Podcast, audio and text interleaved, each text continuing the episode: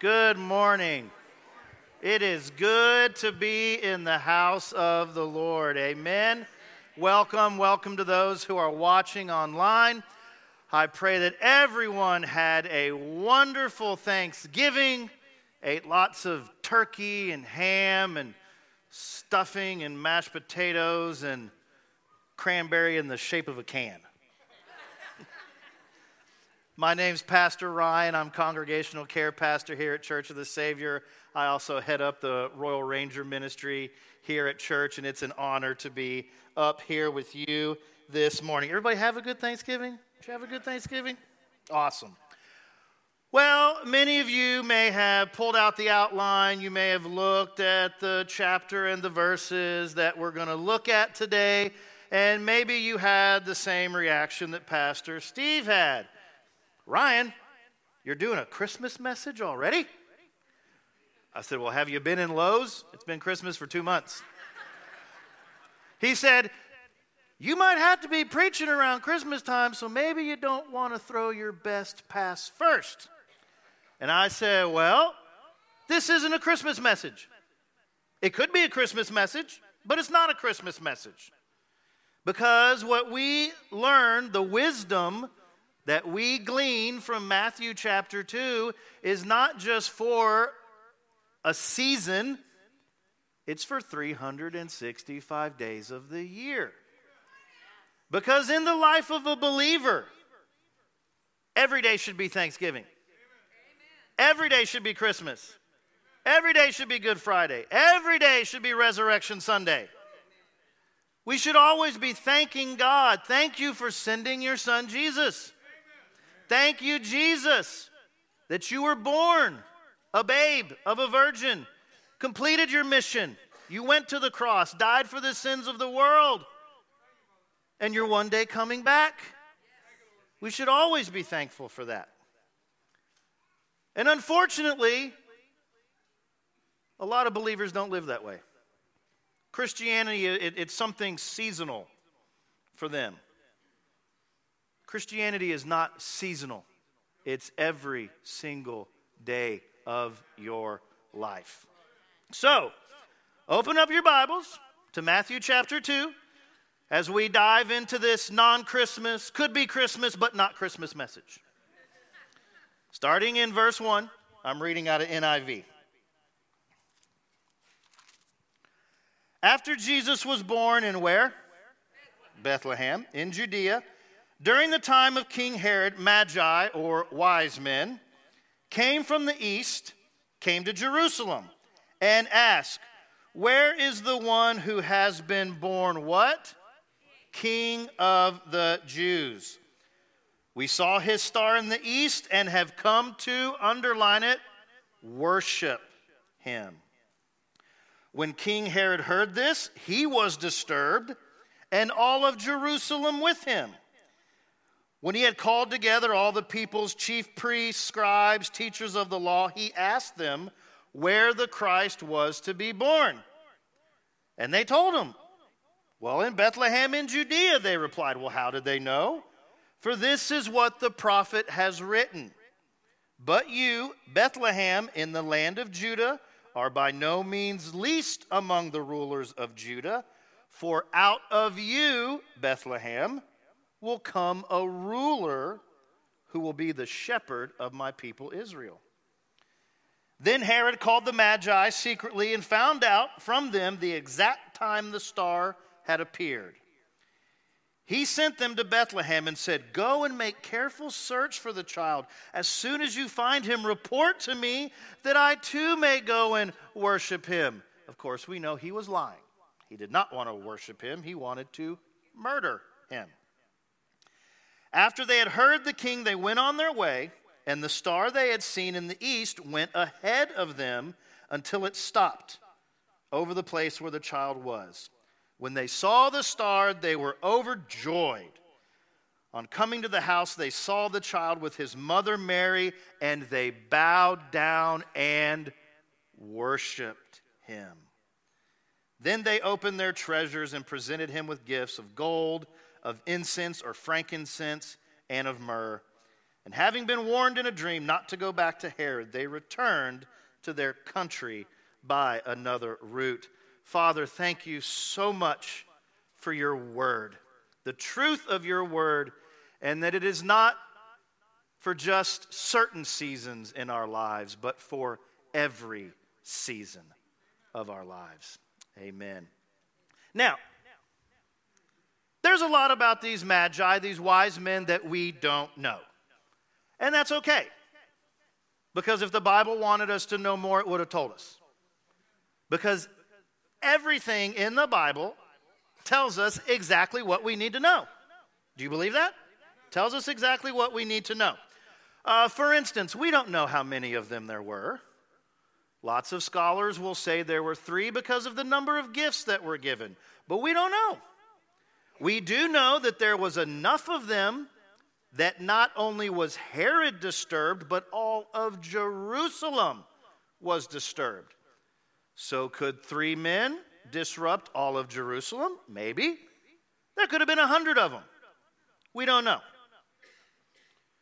We don't know if they rode on camels. Many times you see them on camels, but we don't know. Lots of scholars believe that they actually rode one of these, an Arabian horse.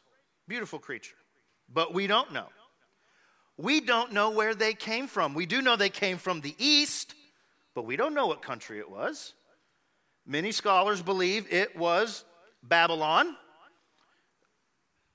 They could be Jew or Gentile. They could have been Gentile. They could have been Jews left over from the exile. We don't know. We do know that they studied Scripture. They studied prophecy. They studied the stars. And if they were from Babylon, they very well could have been students of the prophet Daniel. But we don't know. But we do know one thing, and it's the most important thing, that these magi, these wise men, were searching and seeking to worship Jesus. And ladies and gentlemen, that is the most important thing we can do every day of the year, is seek and search to worship Jesus. Listen to what Warren Wiersbe says about worship. Worshiping God is the highest privilege and the greatest responsibility of the Christian life, because God is the highest being in the universe and to whom we must one day give account. Everything that we are and do flows out of our relationship with the Lord. God created us in His image so that we might love Him and have fellowship with Him. Listen to this.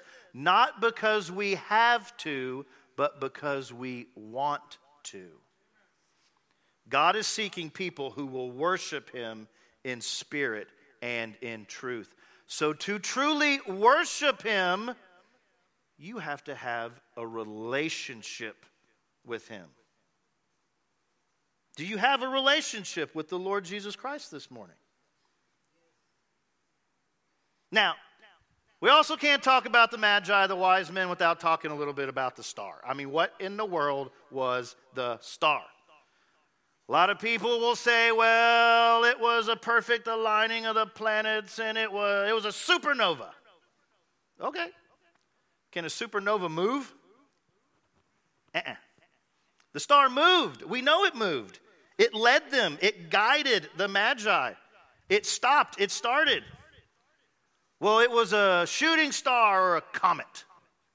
Okay. If they were from Babylon, if. That would have been a 300-mile journey. They didn't have planes, trains, and automobiles. Could a comet or a shooting star stay up in the sky that long? No. So what was the star? There's a guy I'm going to mention a couple times. His name is Alfred Edersheim. He was a Messianic Jewish scholar that lived in the 1800s, and he said that the meaning of the word star has many different meanings in the Bible, but it comes from the root word brilliance. And this is what he believes, and I think it makes sense. He believes it was the Shekinah glory of God that led the wise men. The Shekinah glory of the Lord. Well, what is the Shekinah glory of God? It is the visible manifestation of the presence of God. The visible manifestation of the presence of God. And we've seen the presence of God lead people in the Old Testament already. Led the Israelites. Cloud by day, a pillar of fire by night. When Solomon dedicated the temple, it says the Shekinah glory filled the Holy of Holies. Before the Babylonians invaded, the prophet Ezekiel talks about how the glory of the Lord, the presence of the Lord, left the temple. He saw it leave the temple. It went to the threshold. It went to the eastern gate, onto the Mount of Olives, and up until it disappeared. When the shepherds were in the field, what shone about them? It was the glory of the Lord. I believe it was the physical manifestation of the presence of the Lord that led the wise men to the house, and then they bowed and worshiped the baby Jesus. Now, there are a lot of people who want the joys of life without the worship of Jesus. I say that is impossible. You can think you're having a grand old time, but you will never know the joy. That's a fruit of the Spirit. You will never know the joy of life without the worship of Jesus. And these magi, these wise men, they so desired the worship of Jesus that they did it despite distance, difficulty, and danger. If they came from Babylon, that 300 miles... Can you imagine what your backside would feel like if you went 300 miles on the back of a camel or a horse? I don't think it would feel very good. Might be a little tender. And this was rough terrain. Like I said, they didn't have planes, trains, and automobiles. This was by no means convenient for them. And I hate to say this, but many people will not come to church out of inconvenience. Now, we're right in the middle of football season. I love football. I'm a diehard Pittsburgh Steelers fan. That's Jerome Bettis right there. The bus. You can talk to me about that later if you want to dispute. Hey there, Steelers. Yeah. There are people every single Sunday in Pittsburgh, in Green Bay, in New England, in Buffalo, in the sleet, the snow, the rain, shirts off, chest painted with numbers, bodies full of embalming fluid. If you don't know what that means, don't worry about it. And they'll be cheering, they'll be rooting, they'll be praising their team. But with the slightest inconvenience, many will not venture out of their homes to worship the King Jesus. I'm amazed at what will keep people out of the house of God. And these wise men also did this. Distance, difficulty, and danger. They had to deal with King Herod. He was such a lovely human being. He had 2 wives killed, 3 sons killed, and did you know he actually had a list? He had a list of people compiled that when he died, they were to be executed as well, just because he wanted mourning throughout the land when he died. Just a lovely human being. That's the person these magi had to deal with.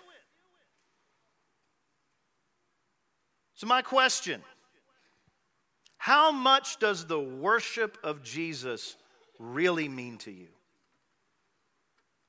Or do you have a take it or leave it attitude? Jeremiah 29:13, some of you probably have this up in your home. You will seek me and you will find me when you seek me with all your heart. Lord, forgive me for half-hearted worship, because you're worthy of it all.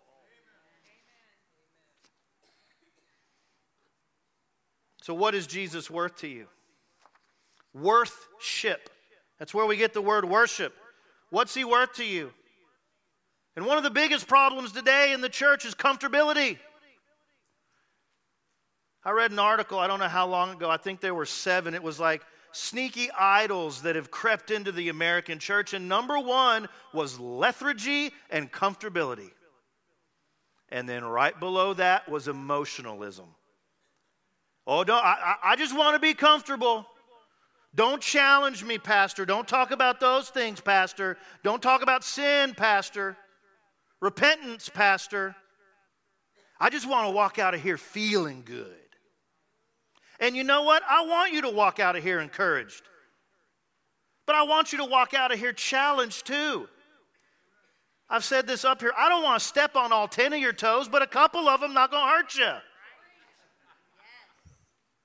Because if I'm not challenged, I'm not growing. If I'm not growing, I'm stagnant. If I'm stagnant, the Lord can't use me. It's just more convenient to watch online. Now look, I understand if you can't come out of your home for physical reason, you can't get out of your home. If there's 2 inches of ice on the ground, I understand it. But watching church online, this is just my opinion, is like the fireplace you put up on your TV at Christmas time. I see it, but I don't have any of the benefit. I don't feel any of the warmth. Well, it's easier for me to come in late. I don't want the praise and worship. I just want the teaching. Half-hearted worship. Now, should I get to the sermon? Should I actually get to the text? I think I should probably do that. Very quickly, I want to show you how these magi, how these wise men were wise. And this is wisdom that we need to apply to our lives every single day. The Bible says, ask for wisdom. They were wise in how they sought him and in what they brought him. How they sought him and what they brought him. Now, there were three things that helped them find Jesus. And number one is they had the ministry of the Holy Spirit. They had the ministry of the Holy Spirit. The Holy Spirit puts the desire in our hearts to seek after the Lord Jesus. He's the one wooing us. He's the one nudging us. When you share the gospel with somebody, you're not the real evangelist. The Holy Spirit is. He's the one. That's his job. Romans 3:11 says, there's no one righteous, not even one. There's no one who understands. No one seeks God. Well, we need a seeker-friendly church. Well, the Bible says no man seeks God. Well, Pastor Ryan, I sought after God. That's how I found him. The only reason you sought after God is because he first sought after you. Every single one of us. When God found us, what were we doing? We were running away from the cross. The only reason God got you, the only reason God got me, is because he can run faster than every single one of us. We love because he first loved us. Worship is the desire planted in the hearts of men by the Holy Spirit. And the Holy Spirit speaks. Seeking after you today. 2 Peter 3:9 says he's patient with us. He doesn't want us to perish, but everyone to come to repentance. It's not by accident you're here this morning. The Holy Spirit's orchestrated it. And in every single one of our hearts, there's that still small voice that if we will but listen, is nudging us, is wooing us into relationship, into worship of Jesus. The question is, will you respond to it or not? Many smother his voice, cover the ears of their heart to his voice. Have you been hearing the voice of the Lord today, but you've been pushing that voice back? And I just have to say this. A lot of people say God doesn't speak today. What kind of good father doesn't want to talk to his children? Revelation 3. I know this is for the church, but I think it's for the individual. It says, I stand at the door and knock. If any man will open that door, I'll come in and dine with him. Open the door today. So they had the ministry of the Holy Spirit. And secondly, they had the message of the Scripture. It is very plain, very clear that the Bible prophesied about the coming of the Lord Jesus. Alfred Edersheim, that guy I told you about, he found 456 verses in the Old Testament referring to the Messiah. I read that another scholar found over 500. Jesus himself fulfilled at least 300 prophecies by his coming. These wise men had the word of God. Look at verse 4. When he had called together, that's King Herod, all the people's chief priests, the teachers of the law, the scribes, he asked them where the Christ was to be born. And they said, well, we know. Well, how do you know? Because this is what the prophet wrote. But you, Bethlehem, in the land of Judah, are by no means least among the rulers of Judah, for out of you, Bethlehem, will come a ruler who will be the shepherd of my people Israel. They had Micah 5:2. That's what we just read.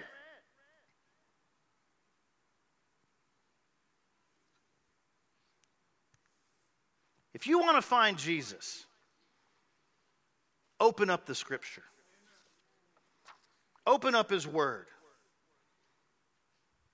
Unfortunately, many people missed his first coming because they didn't read or they didn't obey the Scripture.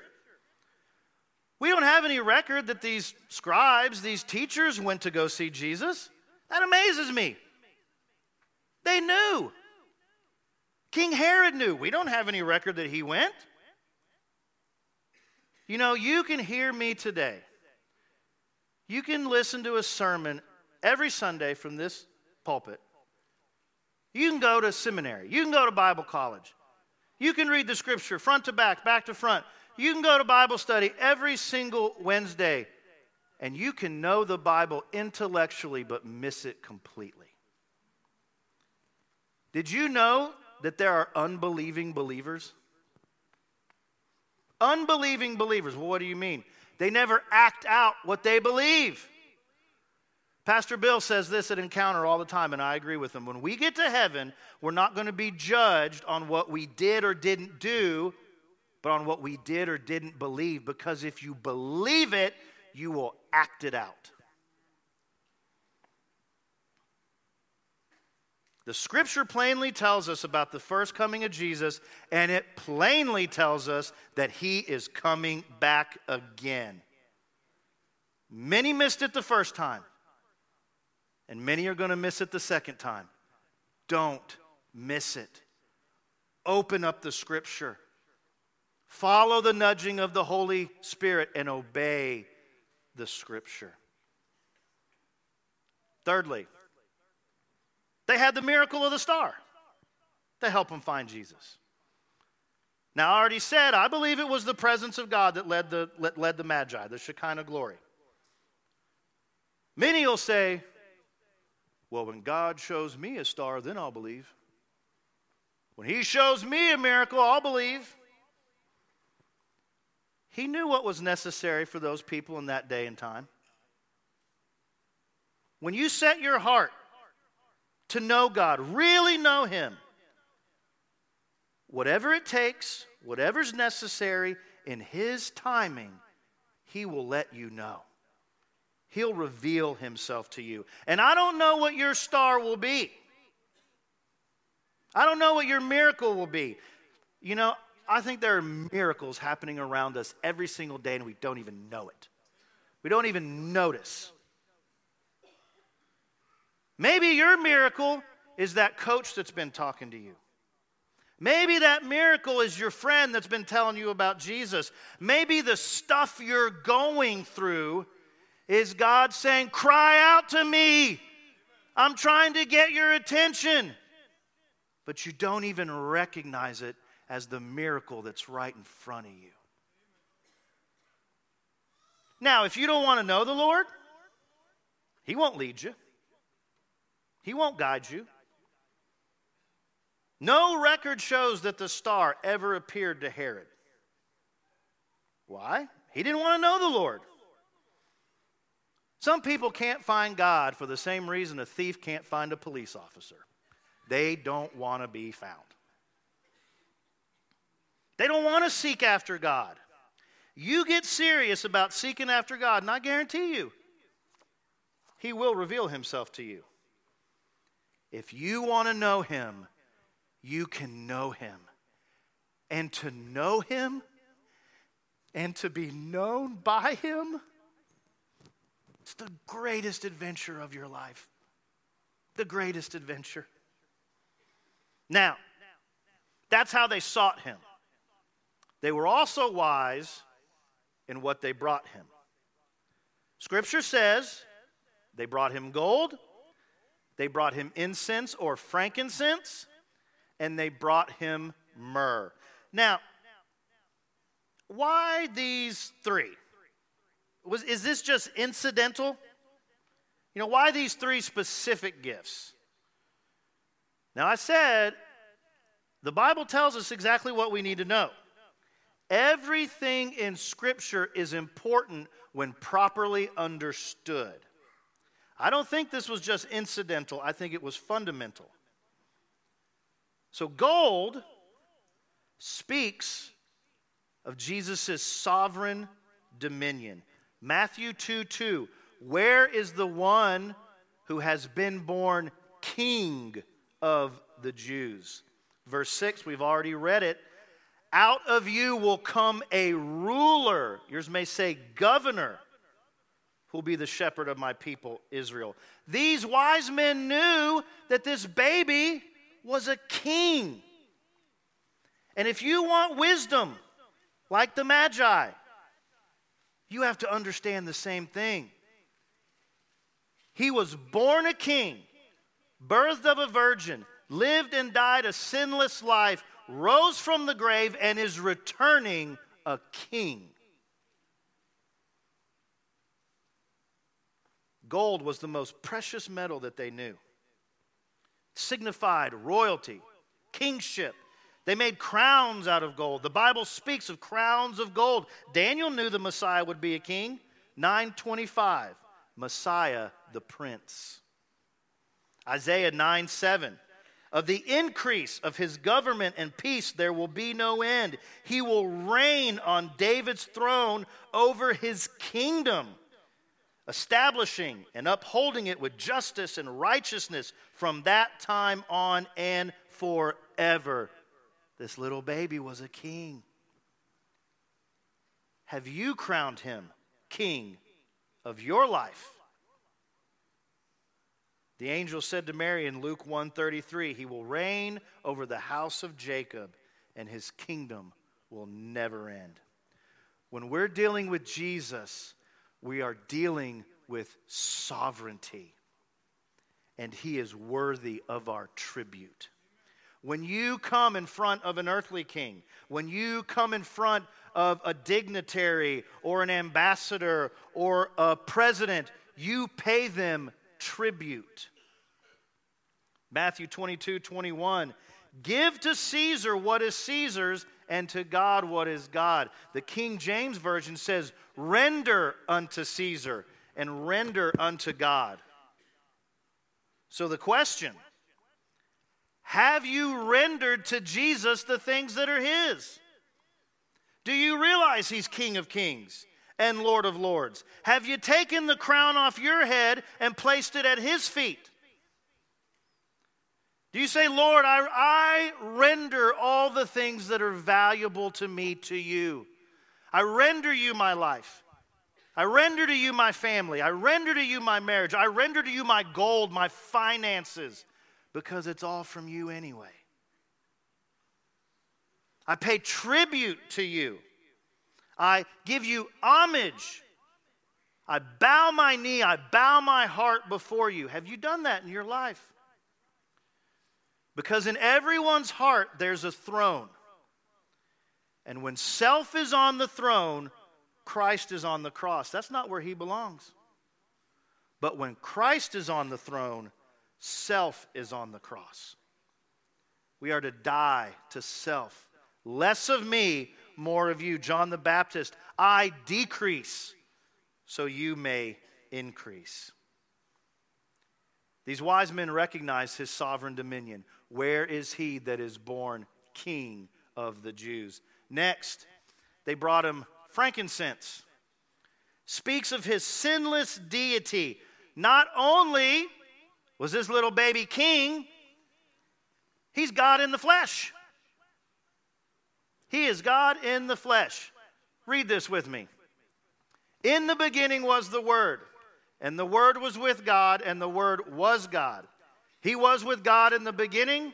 The Word became flesh and made his dwelling among us. Now, I didn't do this. I made a note in here.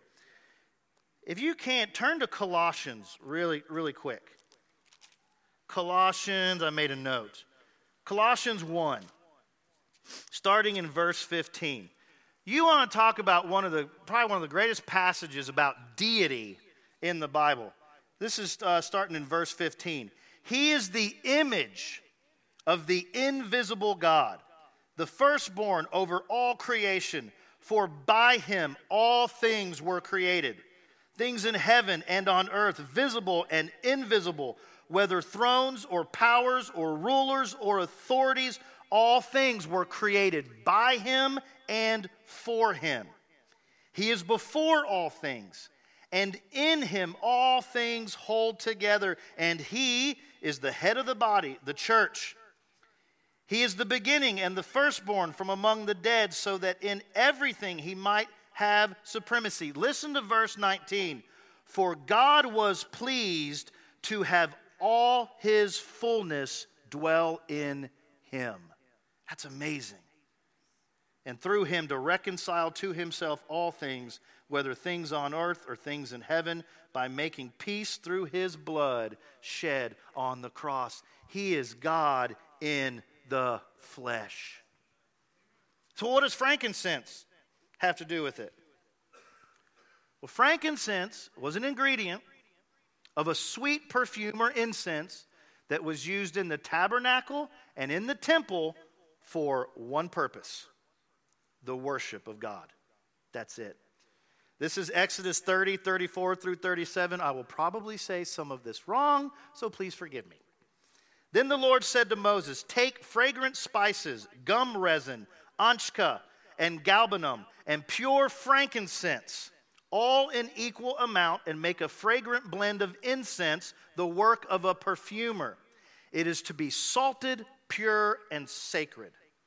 Grind some of it into a powder, place it in the front of the testimony in the tent of meeting where I will meet you. It shall be most holy to you. Do not make any incense with this formula for yourselves. Consider it holy unto the Lord. It's sacred, only to be used for the Almighty God. These Magi worshipped him as God, because if they worshipped him as anything else, it would have been blasphemy. They would have been worshiping a two-legged creature that was not God. If that baby was not Jesus, or if that baby Jesus was not God in the flesh, then he aided and abetted in the worst crime in history. The Bible says you worship God, have no other gods before me. We just got done not too long ago studying the book of Revelation. In chapter 9, I believe it's chapter 9, John is confronted by an angel, a super being, so powerful that he gets down and starts to worship. And that angel goes, whoa, buddy, whoa, stop it. He says, you can't do that. He says, we're both going to be in trouble if you do that.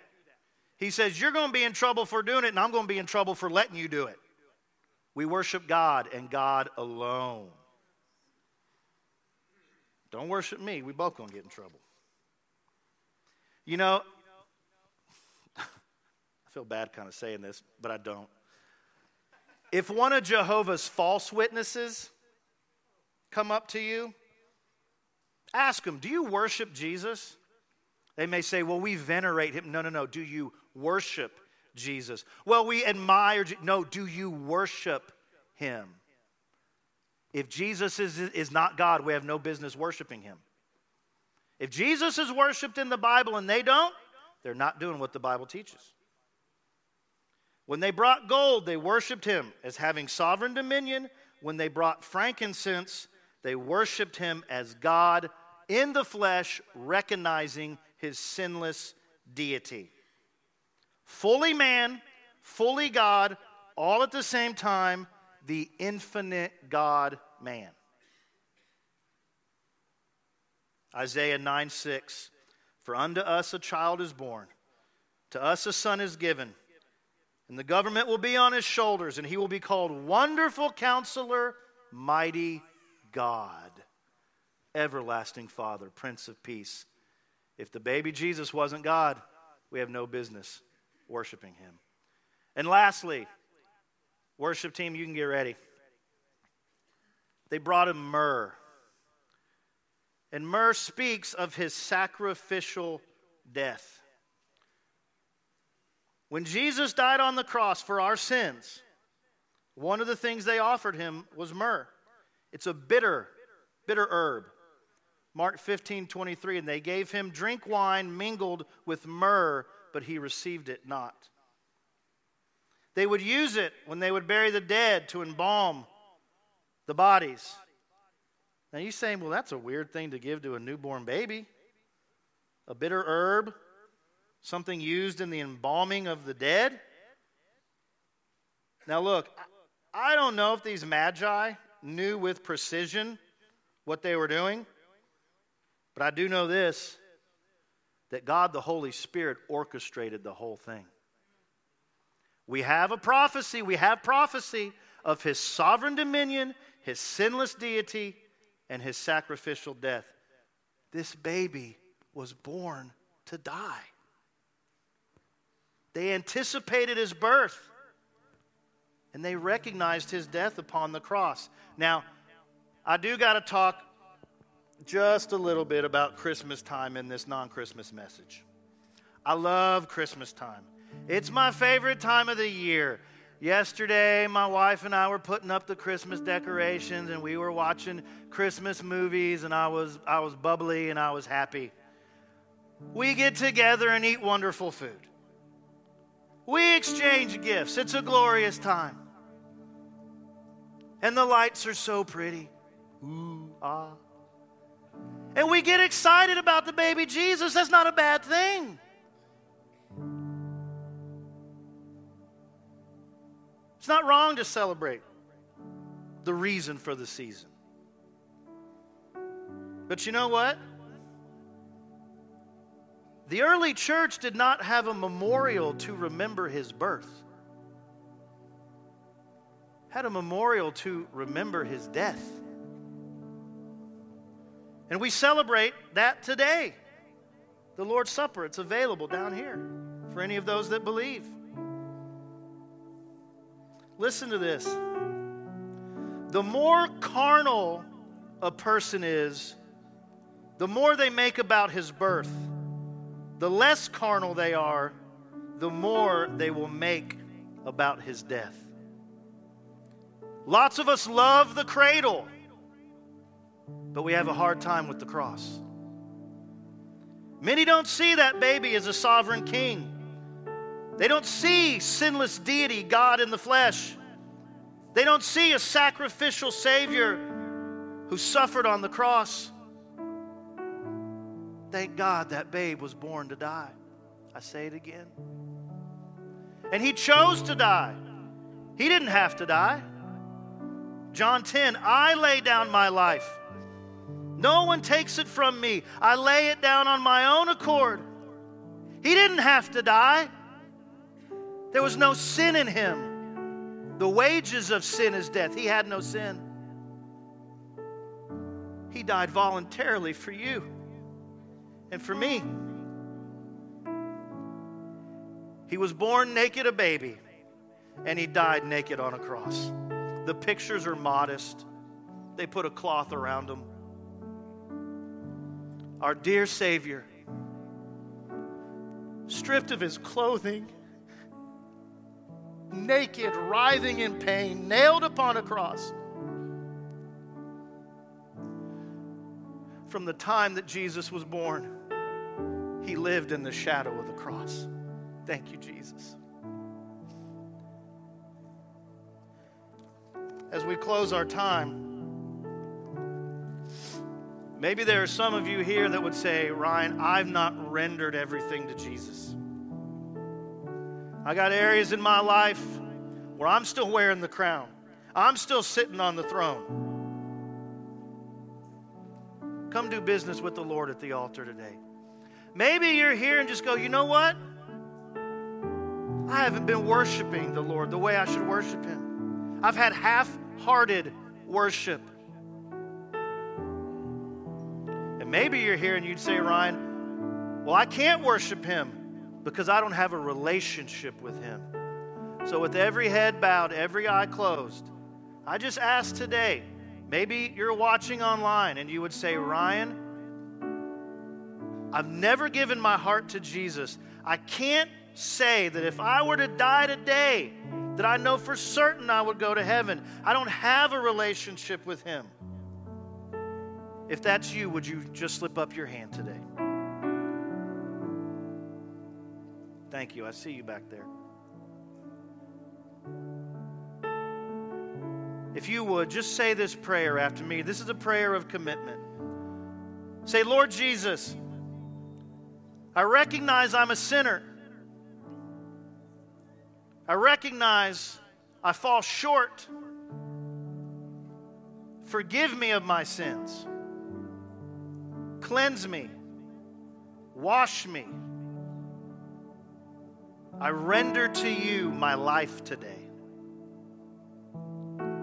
Make me a home in heaven. In Jesus' name, amen. If you prayed that prayer today for the first time, there will be people up here. Love to talk to you, love to help you. This altar is going to be open. Let's worship the King today. The altar's open.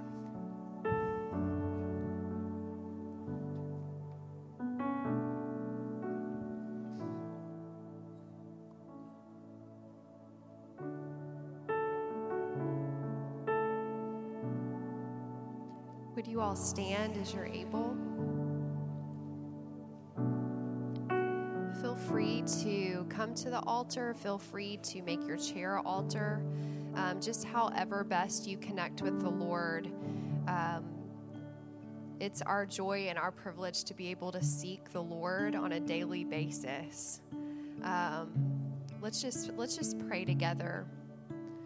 Lord, we just... You're our greatest treasure, our greatest reward.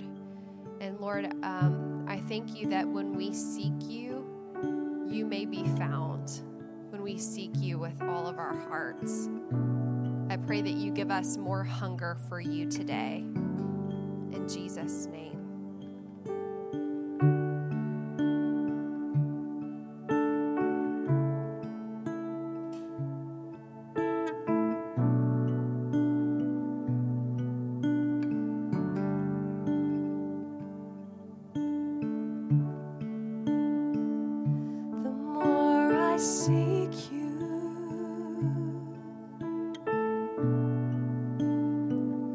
The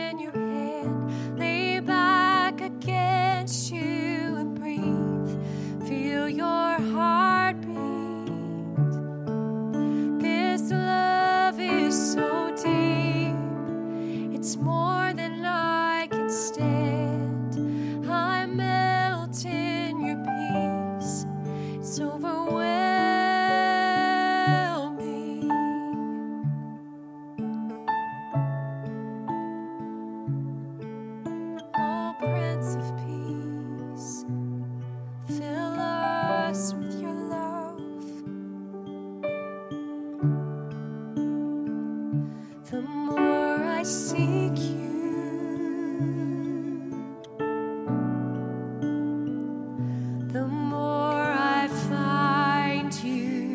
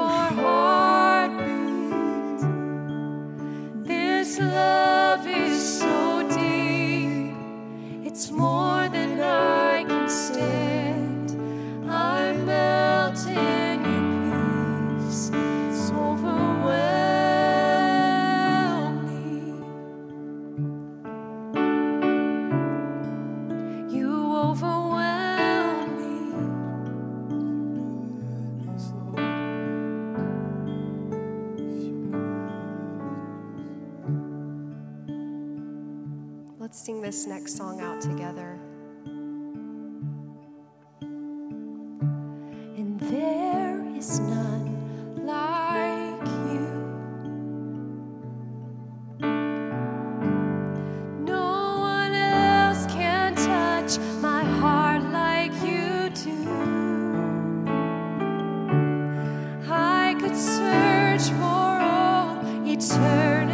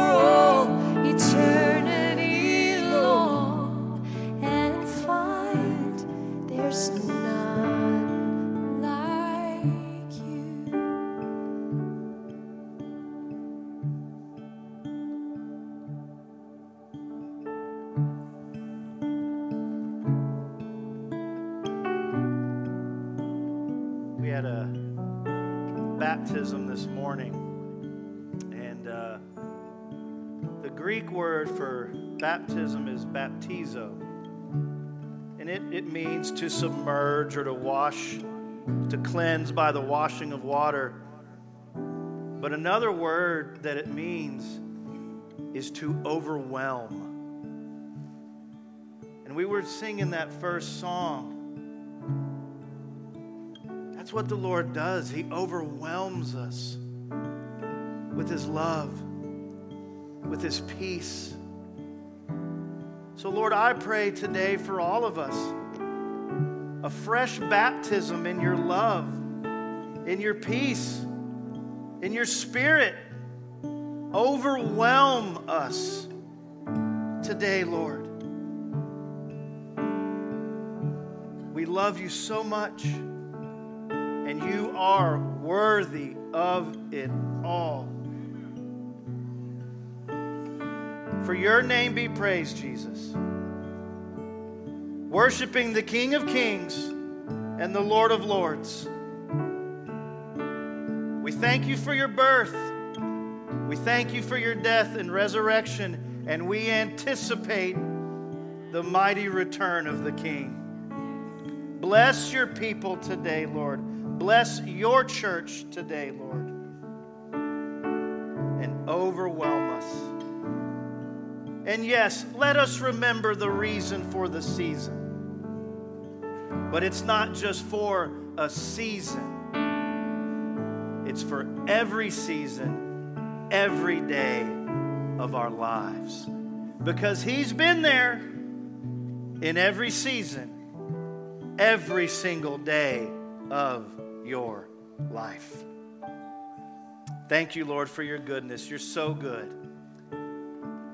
Again, bless your people as they go. Keep them safe until we have the joy of seeing one another again. And it's in the precious, sovereign name of Jesus that all God's people said, amen and amen. Thank you so much for joining us. Stay and linger in the presence of the Lord. Don't forget to go pick up your children. God bless. Thank you for joining us online at Church of the Savior today. We hope you are encouraged to grow in your walk with Jesus. If you made a decision to follow Jesus for the first time today, please reach out to us. We would love to help you take your next step. Please visit our website for information on upcoming events and how you can connect with the COS family. There is also a prayer request form where you can let us know how we can pray for you. Thanks again for tuning in. Hope to see you next week.